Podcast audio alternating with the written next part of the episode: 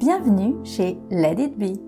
Les balados de Let It Be sont des univers en soi qui vous décalent de l'espace-temps pour mieux vous entr'ouvrir les portes de cette philosophie de vie si simple, si apaisante. C'est Marie qui vous guide, seule ou avec mon invité, on vous souffle doucement dans vos oreilles des méditations et des échanges originaux et inspirants. Let It Be est un podcast de méditation soutenu par Let It Be Méditation et ses formations en méditation. Alors, on commence. Bonjour Annie. Bonjour. Je suis euh, vraiment heureuse euh, de t'accueillir sur le podcast de It Be parce que dans ton message de vie, le It Be est quand même pas mal présent. Et euh, dans It, on met ce qu'on veut, mais toi, c'est vraiment ta petite voix intérieure, ton identité, tes valeurs, c'est au cœur de tout ce que tu es et au cœur de tout ce que tu fais aussi. Puis on va te, avoir, la, chance de te découvrir hein, dans les prochaines minutes. merci Alors, le beaucoup de l'invitation. Merci. Ça me fait beaucoup plaisir d'être ici. Ah, ben, on va passer un bon moment ensemble. J'avais envie euh, de pas forcément te présenter dans ce que tu fais, mais dans qui tu es. Et j'ai euh, évidemment validé avec toi, mais les mots qui me venaient en tête quand je pensais à toi, et c'est sûr tu es une entrepreneur dans le monde du marketing que tu qualifies comme marketing alternatif, notamment SEO et rédaction, mais ça, tu vas nous le préciser. Euh, réconciliatrice des opposés avec ton podcast qui est incroyable, la ligne diagonale. Et ne serait-ce que l'intro, euh, elle fait du bien. Donc, allez découvrir ça. Moteur de changement. Euh, slowpreneur, même si tu me disais que toi, tu fais des sprints et pas des marathons. Donc, il y a des moments dans l'année où euh, ça court, oui. puis des moments où, euh, justement, tu as répondu à ta question, tu fais quoi si tu travailles pas? Oui, exactement.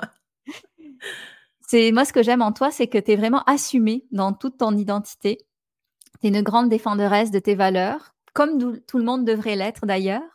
Mais euh, ben, à la base, il faut les connaître, ces valeurs-là. Mais toi, on sent que de ce côté-là, il n'y a pas de problème. Tu fais différemment et t'aimes réclamer ta différence. Quelle belle intro. Ben, J'adore. Euh, c'est une magnifique description euh, de moi. Je suis vraiment touchée. Parfait. Et ça, mmh. c'est qui tu es. Et dans ce que tu fais, est-ce que tu pourrais nous parler un peu de, par exemple, tes services, juste qu'on puisse camper? Ça ressemble à quoi ton type de quotidien et qu'est-ce qui t'anime? Oui. Ben, c'est ça, je travaille en marketing. Donc, euh, moi, je me spécialise en marketing organique, donc tout ce qui est à l'extérieur de la publicité, la création de contenu, la rédaction, euh, le référencement naturel, donc comment apparaître sur Google, entre autres, et les mmh. autres moteurs de recherche. Puis, je fais de la formation aussi que j'essaie de garder à des prix abordables parce que, euh, justement, c'est faire circuler les connaissances, ben, ça fait partie d'une des valeurs que j'ai. Et en fait, je pourrais rajouter aussi que tu es très créative dans ta façon de présenter les choses. J'ai en tête. Oui. Ça, ça se voit. Faudrait vraiment. De toute façon, vous allez avoir tout pour euh, suivre Annie. Mais euh, il y a vraiment des, de la beauté dans tes créations marketing. Mais pour donner des exemples, pour mettre en contexte là, les gens qui me connaissent, euh, qui me connaissent pas, en fait, j'ai créé une formation sur le référencement naturel qui est construite comme un jeu dont vous êtes le héros ou l'héroïne. Donc, vous avez à suivre un parcours et selon les choix que vous faites, ça vous amène à suivre la, formation de façon différente. Donc, euh, c'est un petit côté ludique que oh. j'ai ajouté parce que le SEO, ça a la, réputation d'être euh, d'être plate. d'être ennuyant. Donc, euh, j'ai voulu rendre ça un petit peu plus intéressant. Puis, euh, j'ai une autre formation aussi qui s'appelle Nom Nom Nom, qui est sur la recherche donc comment trouver le nom d'un produit, d'un service, etc. puis, ben, ça vient avec une boîte de biscuits de fortune et il y a des énigmes à résoudre. Donc, c'est tout un processus pour stimuler la créativité. donc, c'est une formation marketing accompagnée de biscuits. voilà. ça. On aime ça. Ah ouais, vraiment. Euh, c'est incroyable. C'est vraiment incroyable. C'est super esthétique aussi. Donc, euh, on voit là un petit peu de tes valeurs. Je, pour, je le mentionne pour ceux qui nous écouteraient pour la première fois, mais euh, le podcast, en fait, c'est vraiment pour mettre en valeur la personne qu'on est. Et donc, j'ai choisi en méditation, un après-midi, d'hiver, quatre questions qui pourraient vraiment permettre de mettre en valeur ce qui est invisible. Donc, je vais poser ces questions-là, puis on va terminer évidemment par quelque chose qui m'est très cher, qui est une méditation où je vais prendre soin de toi, avec l'idée que le tout est la partie et la partie est le tout. Donc, si je prends soin de toi à travers une méditation, forcément, je vais prendre soin de vous qui écoutez aussi parce que un espace de vous va aussi avoir besoin de ce que je vais offrir à Annie euh, pour prendre soin d'elle. Donc, c'est l'esprit de ce podcast. Et là, on va commencer. C'est tout simplement, quel est ton livre préféré? J'ai eu du mal à choisir. Euh, puis finalement, j'ai choisi un livre euh, qui est de Artist Way euh, donc, je ne sais pas exactement euh, c'est quoi la traduction française. Je l'ai lu dans sa version mmh. originale. Euh, c'est de l'autrice Julia Cameron. Et dans le fond, ce livre-là, c'est un programme qu'on suit sur 12 semaines. il y a entre autres du journaling le matin qu'elle appelle les pages du matin. Ensuite, on est emmené tout dans un processus pour redécouvrir l'artiste en soi parce que, dans le fond, cette autrice-là, elle est spécialiste de la créativité, puis elle part avec la prémisse que tout le monde est un artiste, tout le monde est un créateur ou une créatrice. Puis c'est vrai parce qu'on a tendance à penser que, tu sais, la création, justement, c'est l'art. Donc, les hmm. créateurs sont ceux qui vont écrire des chansons, écrire de la musique, de la poésie, euh, faire de la, des, des, des, œuvres visuelles, des choses comme ça. Mais être artiste, c'est cuisiner. Être artiste, c'est pas prendre le même chemin toujours quand tu décides de te rendre du point A à un point B. Être artiste, c'est trouver la meilleure idée cadeau pour euh, ta mère. Tu sais, tout ça, mm-hmm. ça fait partie d'être artiste, puis elle, permet de, de, se reconnecter avec cette partie-là de soi. C'est un livre qui a, je l'ai lu plus d'une fois, j'ai fait le programme plus d'une fois dans ma vie, mm, puis à chaque fois, je l'ai fait, à, tu sais, ça l'a débloqué des choses en moi. Donc, c'est vraiment un livre qui est marquant, je pense, euh, dans ma vie, puis qui est toujours là pour moi quand j'en ai besoin. Donc, il y a des mm-hmm. fois, je me sens pas bien, puis là, je suis, je, suis coincée, puis je me dis, hum, je pense que c'est le temps que je refasse The Artist Way. puis là, j'émerge avec quelque chose. À chaque fois que je recommence, j'émerge avec quelque chose de nouveau de ce livre-là. Ah, c'est beau. Ouais. Tu vois, euh, t'aimerais mes cartes d'affaires? Parce que sur mes cartes d'affaires, j'ai marqué créer, c'est être. Parce ah, que pour moi, être et créer, ce sont deux synonymes dans le sens où euh, on est tous des artistes parce qu'on est des êtres humains. Donc, mmh. euh, et c'est vrai que c'est vraiment important. Le mot artiste est trop connoté, mais c'est vraiment important de reconnaître l'artiste en soi et s'il y a un chemin pour aller le reprendre par la main. Ouais. Mais ça fait tout écho à son enfant intérieur aussi, là, si on va euh, dans, dans, ça, tu sais, euh, toute la création, tu sais, qu'est-ce que tu voulais faire, tu étais beaucoup plus euh, curieux, curieuse probablement quand tu étais enfant, tout ça. Donc, tu sais, je pense que ça, c'est ça, ça fait un lien avec, avec la personne qu'on est, qui est peut-être, qu'on a peut-être perdu avec la, la, vie adulte. Tout à fait, notre petit prince mmh. intérieur. oui. Et en fait, justement, on parle d'enfant intérieur et il est un peu euh, cet enfant intérieur finalement il a tenu par la main l'enfant qu'on était et est-ce que toi tu pourrais nous partager un fait qui a été marquant de ton enfance? Oui, en fait, euh, j'ai choisi de parler de quelque chose qui faisait beaucoup, beaucoup rire euh, mes amis quand, quand j'étais enfant. Pour mettre en contexte, ma mère, euh, avec qui euh, j'habitais justement, parce que bon, mes parents sont, euh, sont divorcés, je fais partie de, ces gens, et j'habitais avec ma mère, et c'est quelqu'un de très... qui est beaucoup dans l'action. Donc, quand elle formule un désir, tu as à peu près trois minutes et demie avant que ça se concrétise, avant qu'elle prenne le premier pas pour aller dans cette direction-là. C'est vraiment quelqu'un qui assouvit euh, ses envies, puis qui est tout le temps dans, dans le mouvement et tout ça. Une des valeurs hyper importantes qu'elle voulait euh, nous inculquer à moi et à mon frère, c'est la capacité d'adaptation. Ça a tout le hmm. temps été quelque chose d'important. Elle a dit, je veux que mes enfants puissent faire face au changement. Je veux que, justement, ils, euh, et elles s'adaptent. Puis, quelque chose qu'elle faisait pour stimuler ça en nous, c'est qu'elle changeait constamment les choses de place dans la maison. Mmh. Par exemple, euh, les assiettes n'étaient pas toujours au même endroit dans les armoires de mmh cuisine, les verres non plus, les meubles ont changé constamment de place, la configuration, c'était tout le temps en changement chez moi. Donc, quand mes amis venaient chez moi puis disaient, ah, euh, je vais me prendre un verre d'eau, où sont les verres? J'étais comme, j'en ai aucune idée, je ne sais pas. Ouvre les armoires, tu vas les trouver, je sais pas. Puis là, ça créait tellement la confusion chez les gens, c'était comme, ben, t'es chez toi, comment c'est possible que tu saches pas où sont les verres? Puis comme, mais les verres changent de place aux trois jours, je ne sais pas sont où. Ouvre les armoires, tu sais. Puis, euh, c'est vraiment quelque chose que je suis fière que ma mère ait fait. C'est peut-être très bizarre pour certaines personnes, mais maintenant, c'est vrai que j'ai une bonne capacité d'adaptation. J'ai beaucoup voyagé dans ma vie, puis je pense que ça vient aussi de ce besoin-là de changement. Euh, je pense que ça a vraiment ancré une profonde partie de ma personnalité, de, de me dire les choses ne sont pas. Tu sais, je suis quelqu'un qui est peu mmh. dans le statu quo. Tu sais, le fameux comme c'est comme ça parce que c'est comme ça. J'ai vraiment de la difficulté avec ça. Puis je pense que ça découle toute de cette enfance en constant mouvement. On n'a pas déménagé souvent, mais dans notre cocon, tout était toujours en mouvement. Ça, c'est vraiment quelque chose qui m'a marqué là, de, de mon enfance. Et en même temps, dans ce que tu dis, euh, on se questionnait euh, avant de se parler sur le mot iconoclaste, mais qui avait comme l'idée de, de, sortir, euh, bon, un, peu, un peu violemment même, de sortir des traditions et tout ça. Mais j'ai l'impression que ta maman, finalement, t'a donné un entraînement à la mmh capacité de voir que le monde est impermanent, pour reprendre un terme peut-être un peu bouddhiste. Et donc, du coup, euh, tu ne t'attaches pas au fait que les choses euh, sont pérennes ou pas. Euh, c'est que t'es, ça t'a donné. J'ai toujours un feeling quand je parle de ça, sans savoir le mettre en mots, mais j'ai comme l'impression qu'il y a une forme de mobilité dans l'espace où on se sent mmh. pas comme dans un carcan. Mais c'est un espace qui est plus énergétique peut-être, mais tu sais où on se sent où on se sent que tout est possible, on peut facilement se mettre en mouvement parce que ben, les choses n'ont jamais été sclérosées autour de toi et t'ont pas sclérosé non plus.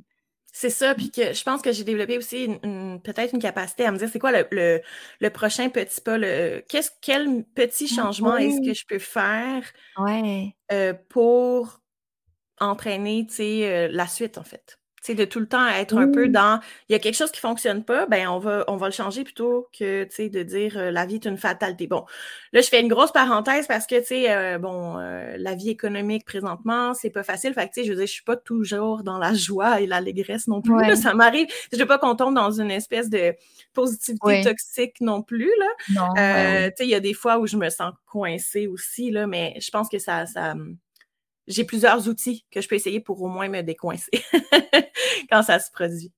Oui, oui, non, non, mais on sent qu'il y a comme quelque chose de.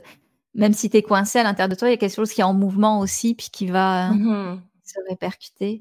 Mais euh, c'est c'est un bel exemple de ton enfance. Puis je trouve toujours que les exemples de notre enfance sont marquants parce que ça explique aussi euh, qui on est. Et euh, si on sort vraiment du monde de l'enfance, mais euh, de manière générale, sur toute ta, ton empreinte de vie, est-ce qu'un jour, quelqu'un t'a donné un conseil qui t'a particulièrement marqué? Euh, je sais pas c'est qui. Je ne me rappelle pas. Je sais que ça fait longtemps, mais c'est pas un souvenir qui est clair dans ma tête. Mais euh, moi, je suis quelqu'un qui a la colère facile. Je suis pas, pas à briser des choses, tout ça, mais tu sais, justement, les injustices vont énormément m'atteindre. Mmh. Euh, si je, je, vois quelque chose dans la rue, dans, dans, un espace public, quoi que ce soit, qui est pas, qui correspond pas à mes valeurs, tu sais, je peux traîner longtemps puis rouspéter tout le reste de la journée. Là. je suis très mmh. capable de faire ça. Puis, un moment donné, il y a quelqu'un qui a dit, ben, à place de toujours assumer le pire, tu sais, ou euh, de la, de l'autre personne, tu sais, demande-toi, est-ce que c'est de la méchanceté ou de l'ignorance? Ah ouais. Et le fait de poser cette question-là quand la colère arrive permet souvent de désamorcer parce que on se rend compte que c'est quand même plutôt rare que les gens sont fondamentalement méchants.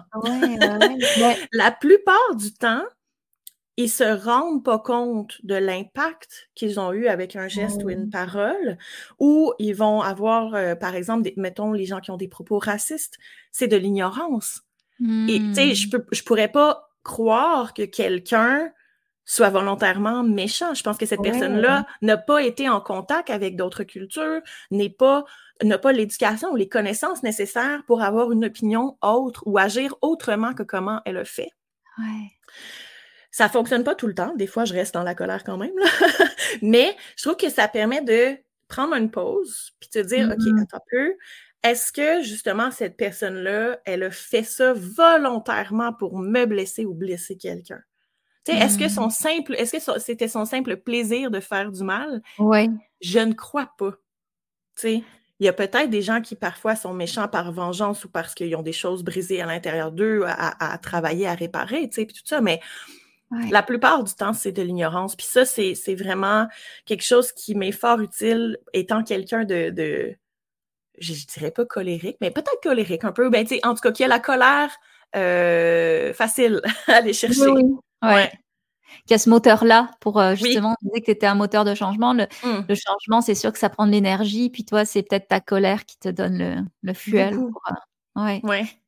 Et j'ai l'impression que j'aime beaucoup ce que tu dis, dans la mesure où ben, c'est méchanceté ou inconscience, mais ça t'amène pas dans le même espace. Moi, j'ai l'impression que quand on constate que c'est plus de l'inconscience, ça peut amener une forme de découragement à l'intérieur de ah. soi. Mmh. Est-ce que ça te fait ce feeling-là? Au lieu que ça crée la colère, est-ce qu'il y a comme du découragement? Euh, Oui. Le découragement, c'est quelque chose que, que j'expérimente, que je vis beaucoup aussi. Euh, mais pour moi, le découragement, il y a quelque chose à faire avec ça. Ouais.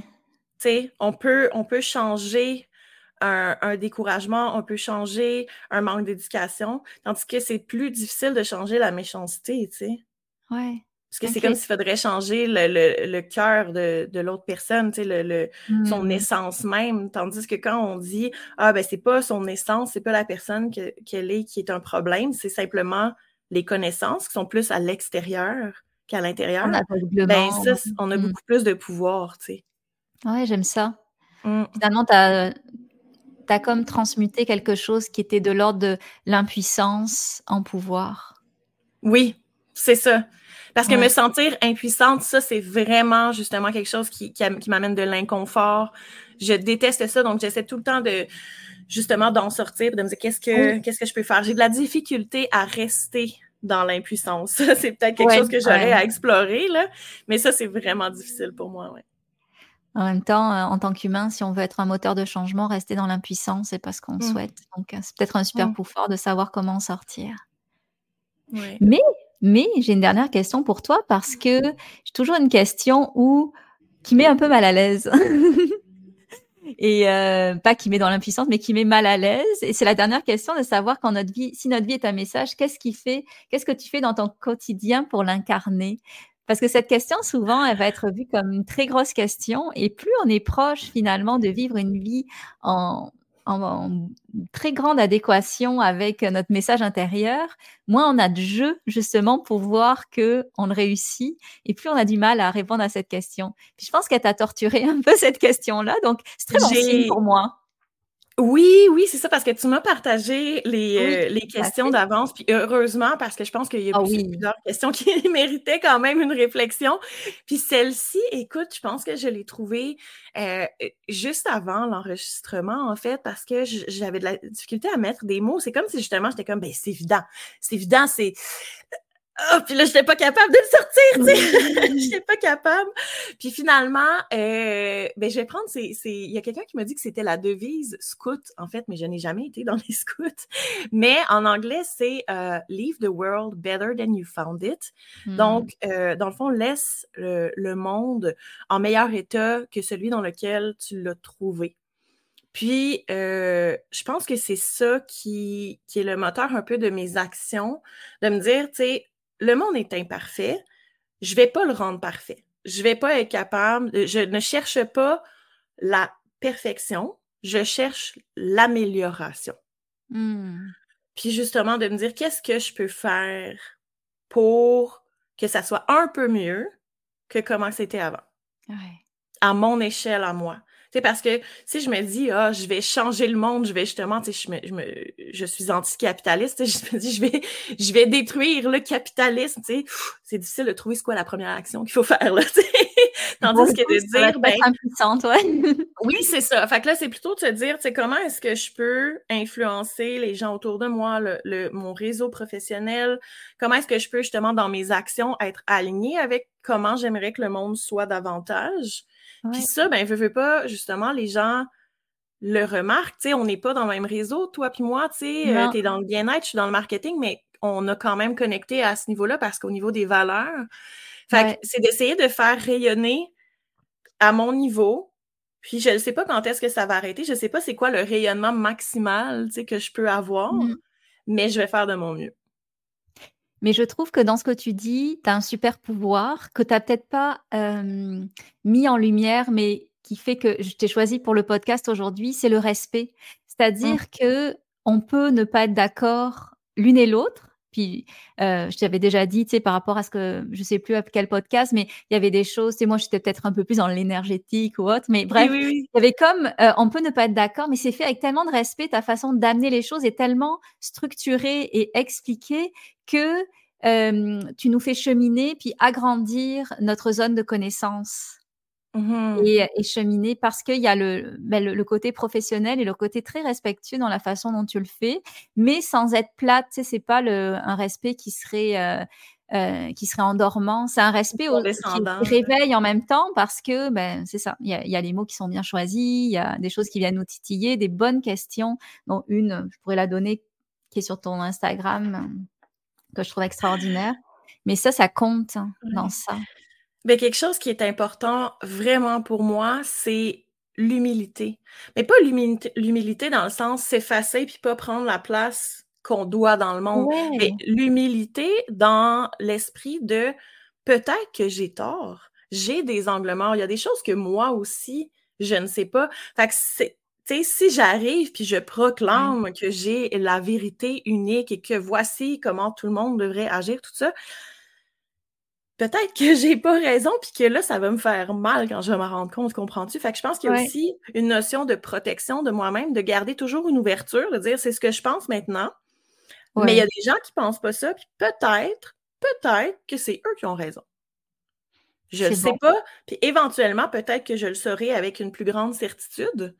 Mais c'est pour ça que le respect, c'est quand même important pour moi. J'ai des certitudes, là. Justement, il y a des choses que je trouve inacceptables dans la vie. Mais justement, tu sais, euh, pour les autres sujets qui sont plus d'opinion, ben ça, tu dis tout le temps des opinions, ça chemine. Je ne suis pas la même personne que j'étais quand j'avais 8 euh, ans, 15 ans, 20 ans, 30 ans.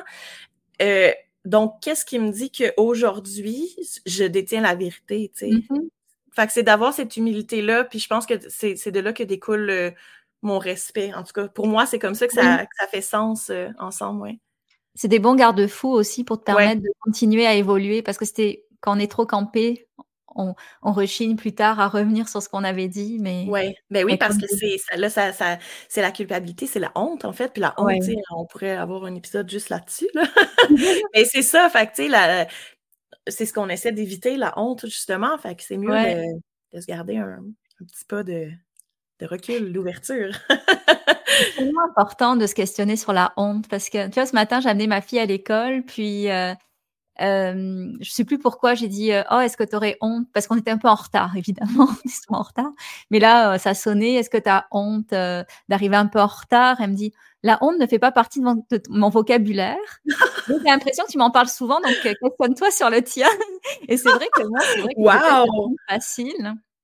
Et donc c'était mon questionnement d'aujourd'hui, puis on, en reparle. Donc, il y a un beau, une belle réflexion à faire euh, par rapport à la, à la honte. Donc, je pense que c'est comme de la culpabilité. Euh, c'est une forme de culpabilité ou le, en tout cas, on va le creuser pour le voir, mais c'est, le thème un peu du jour. Donc, euh, ça va faire du bien de le, de le regarder.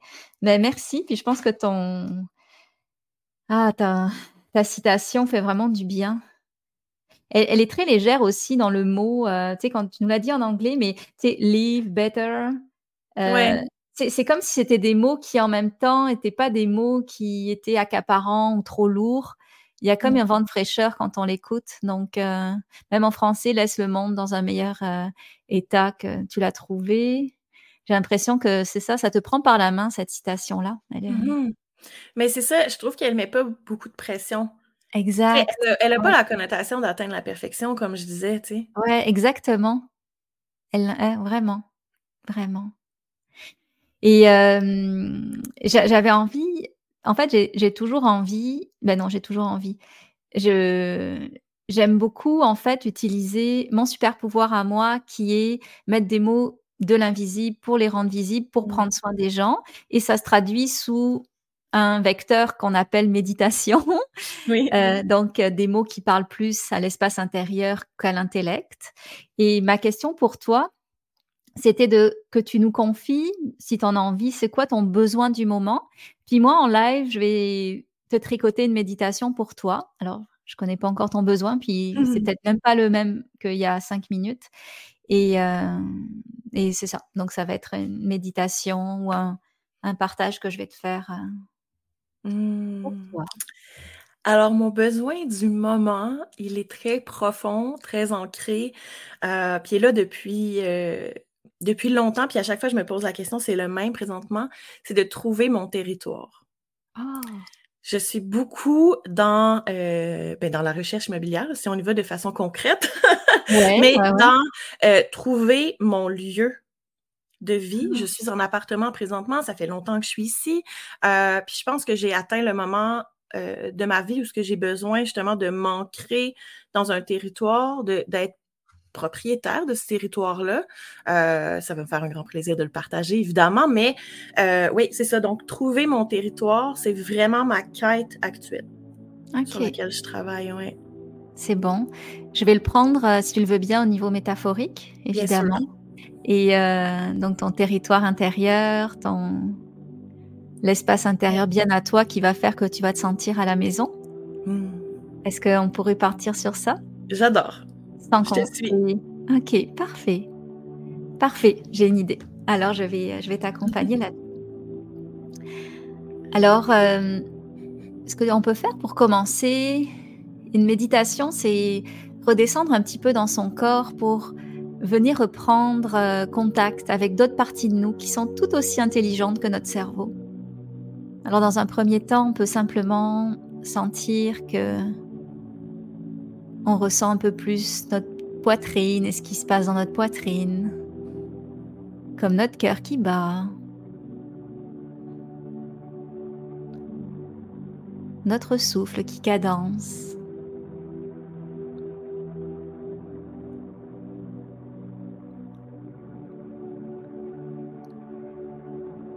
On peut sentir aussi que il y a tout un espace au niveau de notre ventre, l'intérieur de notre ventre.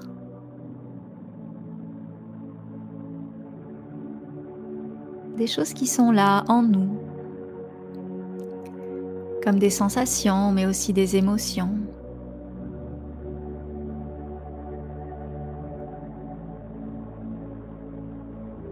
Et juste le fait d'en prendre conscience, ça nous permet de ressentir que on se reconnecte à notre corps, qui est une forme de maison aussi.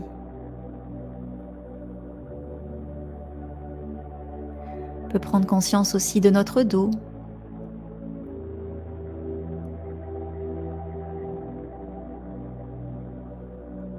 de nos bras,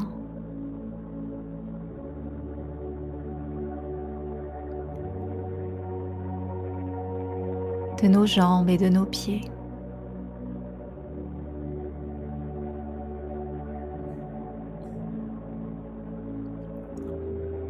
Notre première maison a toujours été notre corps, alors avec beaucoup d'humilité et de reconnaissance.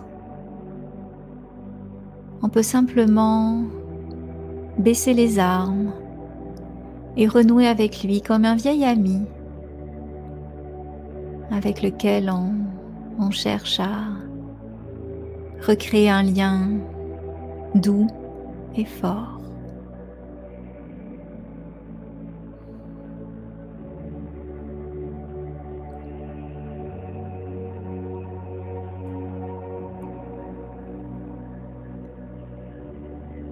Et peut-être qu'à l'intérieur de notre corps, il y a toujours un, un espace en soi où va se cacher la sécurité. Alors sans trop d'effort, laisse ton esprit aller dans cet espace où se loge la sécurité pour toi. Ça peut être les hanches, les pieds, le cœur, les avant-bras. Peu importe ce que c'est, laisse simplement ton esprit être aspiré par cet espace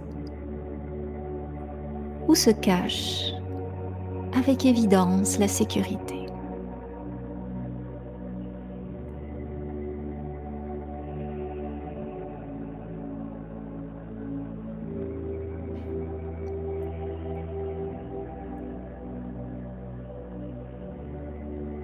Puis tout doucement, une fois que tu as découvert cet endroit, commence à respirer dedans pour lui redonner vie.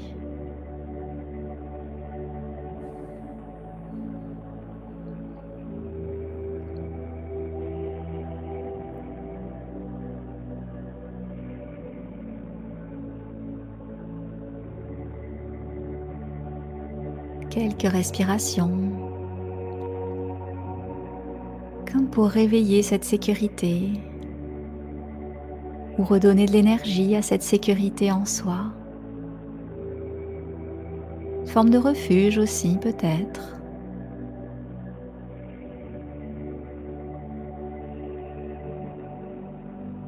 Il y a une phrase que j'adore et ça va faire un clin d'œil à ton besoin. C'est une phrase de Thich qui nous dit qu'en respirant, on peut se dire intérieurement, je suis arrivé à la maison. Alors au fur et à mesure que tu viens réveiller, réénergiser ton espace intérieur de sécurité, tu peux te dire à l'inspiration, je suis arrivé, et à l'expiration, à la maison, pour cinq respirations.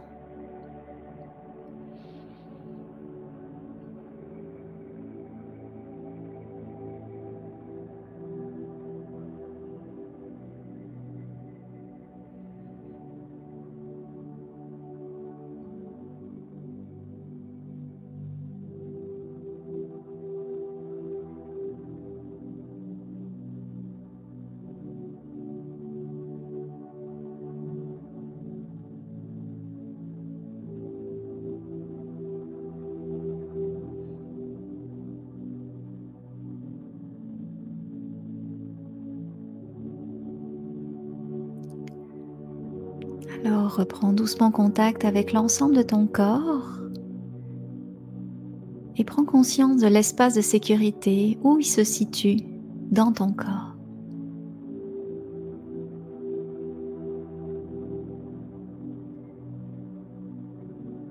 Puis cet espace-là a une intelligence bien à lui. Et ça va être un allié au moment où tu vas ressentir quel est ton futur territoire, celui dans lequel tu auras envie de mettre des racines.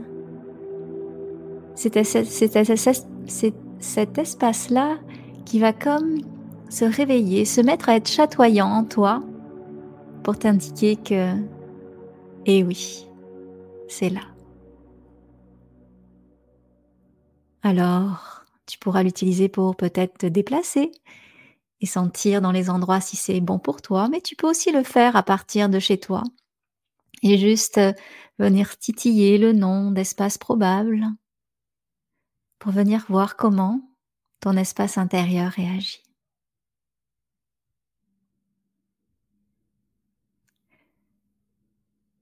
Alors prends le temps doucement de revenir avec un petit peu plus de repères extérieurs Mmh, mmh,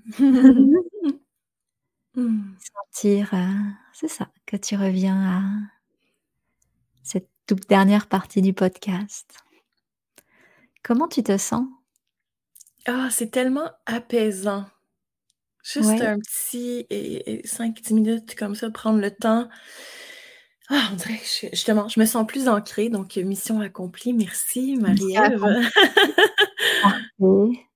Donc, euh, est-ce que tu as senti qu'il y avait un espace en toi qui se trémoussait quand on parlait de sécurité? Oui, c'est vraiment plus euh, mon cœur, ma poitrine. C'est vraiment ici. Oui, euh, ouais, ouais, c'est vraiment au centre. Donc, c'est ça qui va donner le clin d'œil quand tu vas te Oui. Je vais pouvoir rester attentive à ça dans mes ouais. pour me donner des nouvelles. Bien sûr. C'était un bonheur de t'avoir sur le podcast. Euh, ton nom d'entreprise, c'est slasheuse.co. Donc, on peut te retrouver, j'imagine, un peu partout avec euh, ce nom-là. Euh, je suis principalement sur Instagram, donc underscore slasheuse.co. Sinon, sur LinkedIn, Annie Picard, vous devriez me retrouver. Je crois qu'on est plusieurs, mais c'est mon visage. Donc, vous devriez pouvoir me retrouver avec Avec slasheuse, exact. Oui, c'est ça.